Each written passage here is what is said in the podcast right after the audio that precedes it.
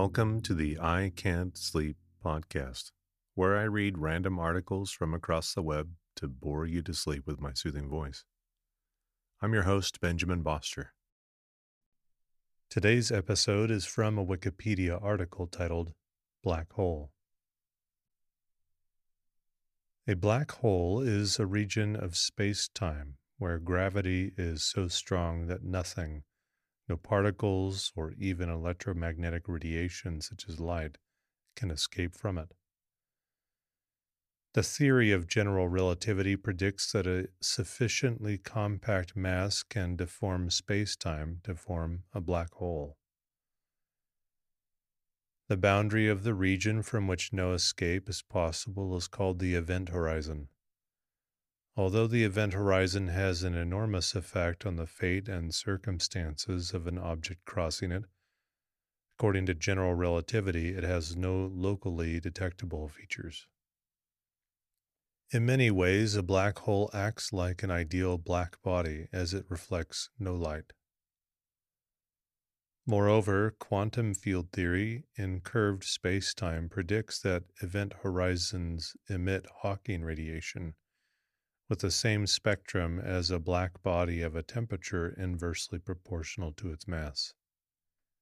This temperature is on the order of billionths of a Kelvin for black holes of stellar mass, making it essentially impossible to observe directly. Objects whose gravitational fields are too strong for light to escape were first considered in the 18th century by Jean Michell and Pierre Simon Laplace.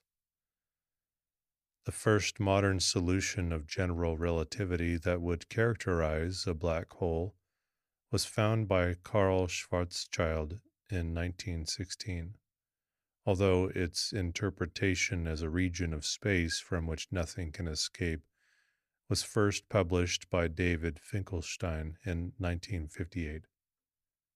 Black holes were long considered a mathematical curiosity. It was not until the 1960s that theoretical work showed they were a generic prediction of general relativity. The discovery of neutron stars by Jocelyn Bell Burnell in 1967 sparked interest in gravitationally collapsed compact objects as a possible astrophysical reality.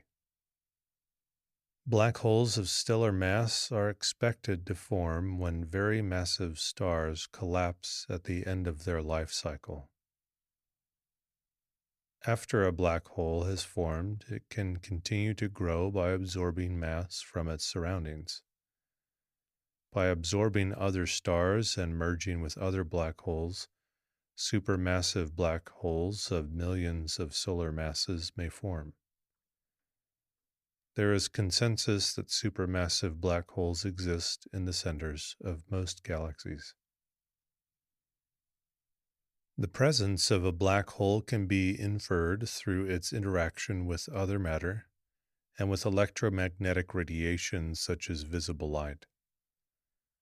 Matter that falls onto a black hole can form an external accretion disk, heated by friction, forming quasars some of the brightest objects in the universe. Stars passing too close to a supermassive black hole can be shred into streamers that shine very brightly before being swallowed. If there are other stars orbiting a black hole, their orbits can be used to determine the black hole's mass and location. Such observations can be used to exclude possible alternatives such as neutron stars.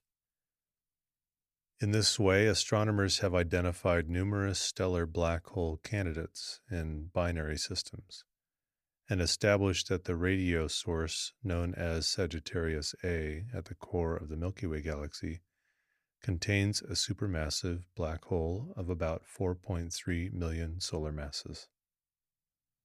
On the 11th of February 2016, the LIGO Scientific Collaboration and the Virgo Collaboration announced the first direct detection of gravitational waves, which also represented the first observation of a black hole merger.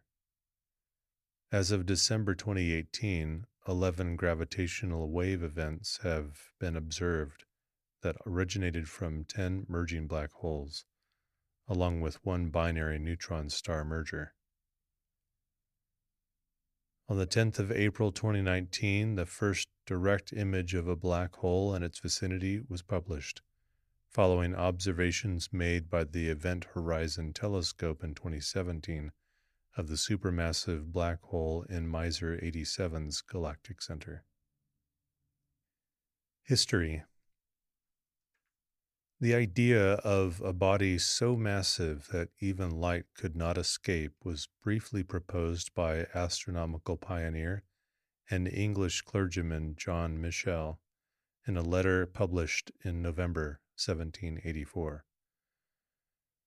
Michell's simplistic calculations assumed such a body might have the same density as the Sun, and concluded that such a body would form when a star's diameter exceeds the sun's by a factor of 500, and the surface escape velocity exceeds the usual speed of light.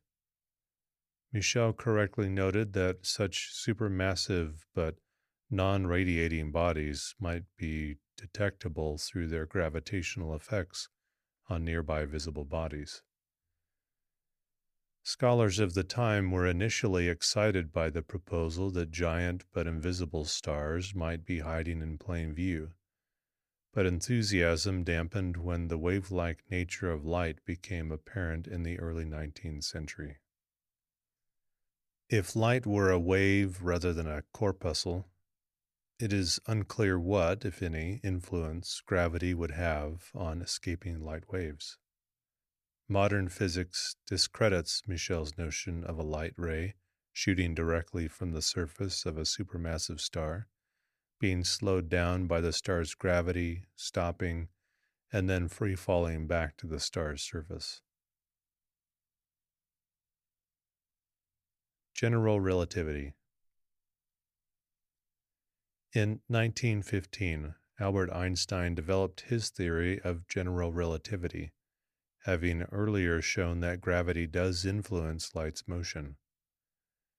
Only a few months later, Karl Schwarzschild found a solution of the Einstein field equations, which describes the gravitational field of a point mass and a spherical mass. A few months after Schwarzschild, Johannes Droste, a student of Hendrik Lorentz, independently gave the same solution for the point mass and wrote more extensively about its properties. This solution had a peculiar behavior at what is now called the Schwarzschild's radius, where it became singular, meaning that some of the terms in the Einstein equations became infinite. The nature of this surface was not quite understood at the time. In 1924, Arthur Eddington showed that the singularity disappeared after a change of coordinates, although it took until 1933 for Georges Lemaitre to realize that this meant the singularity at the Schwarzschild radius was a non physical coordinate singularity. Arthur Eddington did, however, comment on the possibility of a star with mass compressed to the Schwarzschild's radius in a 1926 book noting that Einstein's theory allows us to rule out overly large densities for visible stars like Betelgeuse, because a star of 250 million kilometers radius could not possibly have so high a density as the Sun. Firstly, the force of gravitation would be so great that light would be unable to escape from it, the rays falling back to the star like a stone to the earth. Secondly, the red shift of the spectral lines would be so great that the spectrum would be shifted out of existence. Thirdly, the mass would produce so much curvature of the space time metric that space would close up around the star, leaving us outside, i.e., nowhere. In 1931, Subrahmanyan Chandrasekhar calculated using special relativity, that a non rotating body of electron degenerate matter above a certain limiting mass, has no stable solutions. His arguments were opposed by many of his contemporaries like Eddington and Lev Landau, who argued that some yet unknown mechanism would stop the collapse. They were partly correct.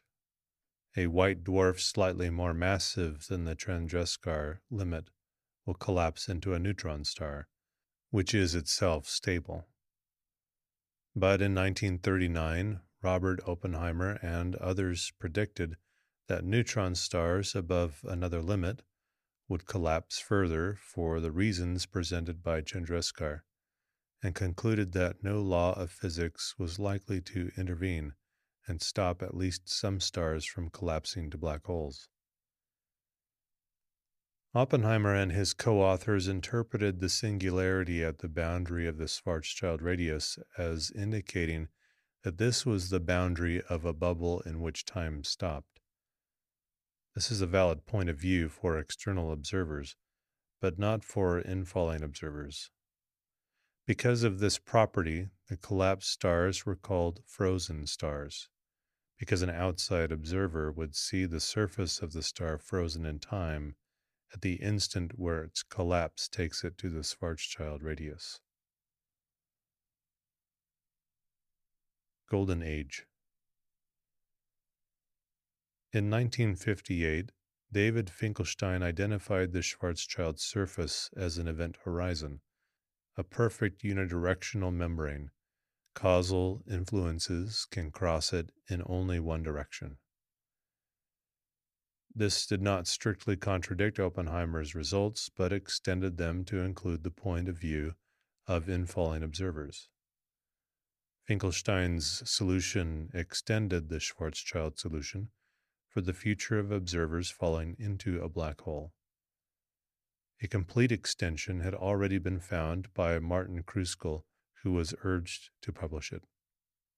These results came at the beginning of the golden age of general relativity, which was marked by general relativity and black holes becoming mainstream subjects of research. This process was helped by the discovery of pulsars by Jocelyn Bell Burnell in 1967, which by 1969 were shown to be rapidly rotating neutron stars. Until that time, neutron stars, like black holes, were regarded as just theoretical curiosities but the discovery of pulsars showed their physical relevance and spurred a further interest in all types of compact objects that might be formed by gravitational collapse.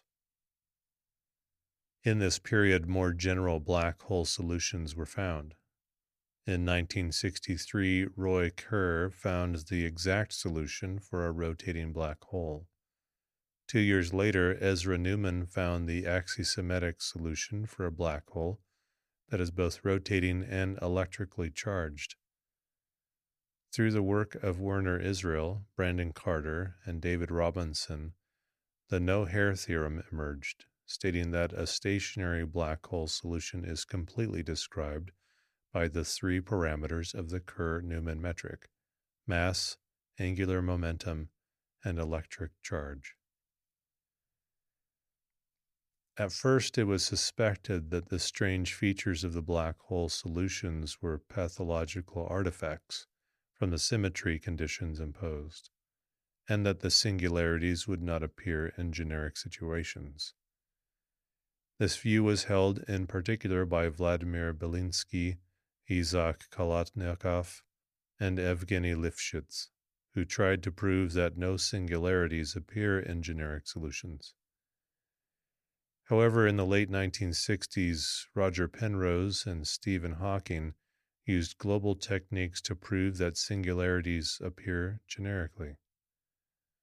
For this work, Penrose received half of the 2020 Nobel Prize in Physics, Hawking having died in 2018. Work by James Bardeen, Jacob Bekenstein, Carter, and Hawking in the early 1970s led to the formulation of black hole thermodynamics. These laws describe the behavior of a black hole in close analogy to the laws of thermodynamics by relating mass to energy, area to entropy, and surface gravity to temperature. The analogy was completed when Hawking in 1974 showed that quantum field theory implies that black holes should radiate like a black body, with a temperature proportional to the surface gravity of the black hole, predicting the effect now known as Hawking radiation. Etymology John Michell used the term dark star, and in the early 20th century, physicists used the term gravitationally collapsed object.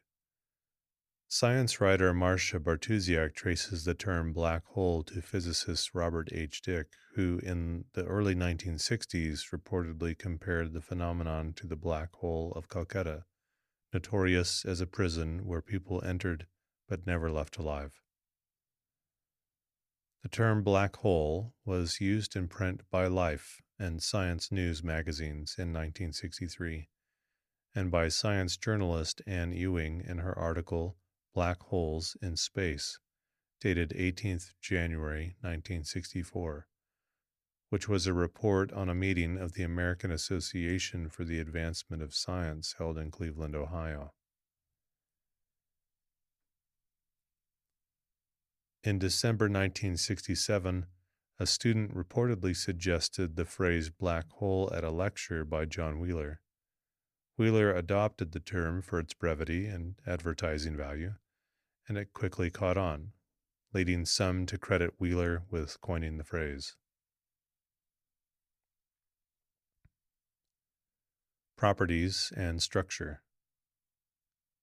The no hair conjecture postulates that once it achieves a stable condition after formation, a black hole has only three independent physical properties mass, charge, and angular momentum.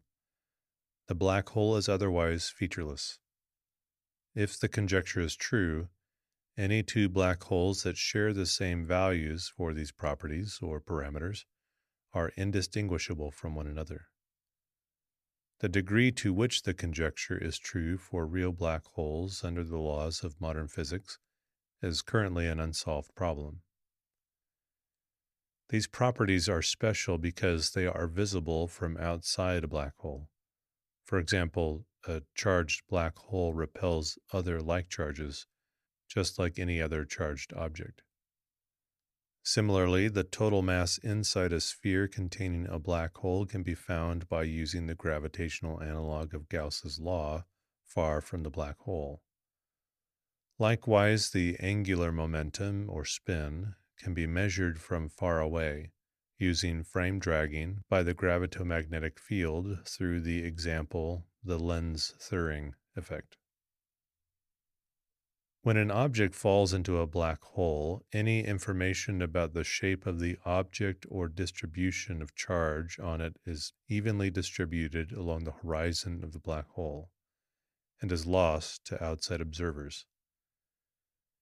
The behavior of the horizon in this situation is a dissipative system that is closely analogous to that of a conductive stretchy membrane with friction and electrical resistance the membrane paradigm. This is different from other field theories such as electromagnetism, which do not have any friction or resistivity at the microscopic level because they are time reversible. Because a black hole eventually achieves a stable state with only three parameters, there's no way to avoid losing information about the initial conditions. The gravitational and electric fields of a black hole give very little information about what went in. The information that is lost includes every quantity that cannot be measured far away from the black hole horizon, including approximately conserved quantum numbers such as the total baryon number and lepton number. This behavior is so puzzling that it has been called the black hole information loss paradox. Physical properties. The simplest static black holes have mass, but neither electric charge nor angular momentum. These black holes are often referred to as Schwarzschild black holes after Karl Schwarzschild, who discovered this solution in 1916. According to Birkhoff's theorem, it is the only vacuum solution that is spherically symmetric. This means there is no observable difference at a distance between the gravitational field of such a black hole and that of any other spherical object of the same mass. The popular notion of a black hole sucking in everything in its surroundings is therefore correct only near a black hole's horizon. Far away, the external gravitational field is identical to that of any other body of the same mass. Solutions describing more general black holes also exist. Non rotating charged black holes are described by the Reissner Nordstrom metric, while the Kerr metric describes a non charged rotating black hole. The first general stationary black hole solution known is the Kerr Newman metric, which describes a black hole with both charge and angular momentum. While the mass of a black hole can take any positive value, the charge and angular momentum are constrained by the mass. In Planck units, the total electric charge Q and the total angular momentum J are expected to satisfy for a black hole of mass m. Black holes with the minimum possible mass satisfying this inequality are called extremal. Solutions of Einstein's equations that violate this inequality exist, but they do not possess an event horizon. These solutions have so called naked singularities that can be observed from the outside, and hence are deemed unphysical. The cosmic censorship hypothesis rules out the formation of such singularities when they are created through the gravitational collapse of realistic matter. This is supported by numerical simulations. Due to the relatively large strength of the electromagnetic force, black holes forming from the collapse of stars are expected to retain the nearly neutral charge of the star Rotation, however, is expected to be a universal feature of compact astrophysical objects. The black hole candidate binary X ray source GRS 1915 plus 105 appears to have an angular momentum near the maximum allowed value. Event Horizon The defining feature of a black hole is the appearance of an event horizon, a boundary in space time through which matter and light can pass only inward toward the mass of the black hole. Nothing, not even light, can escape from inside the event horizon. The event horizon is referred to as such because if an event occurs within the boundary, information from that event cannot reach an outside observer, making it impossible to determine whether such an event occurred as predicted by general relativity, the presence of a mass deforms spacetime in such a way that the paths taken by particles bend towards the mass. At the event horizon of a black hole, this deformation becomes so strong that there are no paths that lead away from the black hole. To a distant observer, clocks near a black hole would appear to tick more slowly than those further away from the black hole. Due to this effect, known as gravitational time dilation, an object falling into a black hole appears to slow as it approaches the event horizon, taking an infinite time to reach it. At the same time, all processes on this object slow down from the viewpoint of a fixed outside observer, causing any light emitted by the object to appear redder and dimmer, an effect known as gravitational redshift. Eventually the following eventually the falling object fades away until it can no longer be seen. Typically this process happens very rapidly with an object disappearing from view within less than a second. On the other hand, indestructible observers falling into a black hole do not notice any of these effects as they cross the event horizon. According to their own clocks, which appear to them to tick normally, they cross the event horizon at a finite time without noting any singular behavior. In classical general relativity, it is impossible to determine the location of the event horizon from local observations due to Einstein's equivalence principle. The topology of the event horizon of a black hole at equilibrium is always spherical. For non rotating static black holes, the geometry of the event horizon is precisely spherical, while for rotating black holes, the event horizon is oblate. Singularity At the center of a black hole, as described by general relativity, may lie a gravitational singularity, a region where the space time curvature becomes infinite. For a non rotating black hole, this region takes the shape of a single point, and for a rotating black hole, it is smeared out to form a ring singularity that lies in the plane of rotation. In both cases, the singular region has zero volume.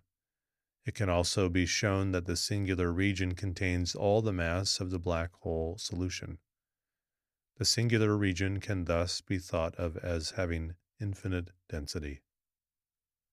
Observers falling into a Schwarzschild black hole, i.e., non rotating and not charged, cannot avoid being carried into the singularity once they cross the event horizon. They can prolong the experience by accelerating away to slow their descent but only up to a limit. When they reach the singularity, they are crushed to infinite density, and their mass is added to the total of the black hole. Before that happens, they will have been torn apart by the growing tidal forces in a process sometimes referred to as spaghettification or the noodle effect. In this case of a charged Reissner Nordstrom or rotating Kerr black hole, it is possible to avoid the singularity. Extending these solutions as far as possible reveals the hypothetical possibility of exiting the black hole into a different spacetime, with the black hole acting as a wormhole. The possibility of traveling to another universe is, however, only theoretical since any perturbation would destroy this possibility. It also appears to be possible to follow close time length curves, returning to one's own past, around the Kerr singularity, which leads to problems with causality like the grandfather paradox. It is expected that none of these peculiar effects would survive in a proper quantum treatment of rotating and charged black holes. The appearance of singularities in general relativity is commonly perceived as signaling the breakdown of the theory. This breakdown, however, is expected. It occurs in a situation where quantum effects should describe these actions due to the extremely high density and therefore particle interactions. To date, it has not been possible to combine quantum and gravitational effects into a single theory although there exist attempts to formulate such a theory of quantum gravity. It is generally expected that such a theory will not feature any singularities.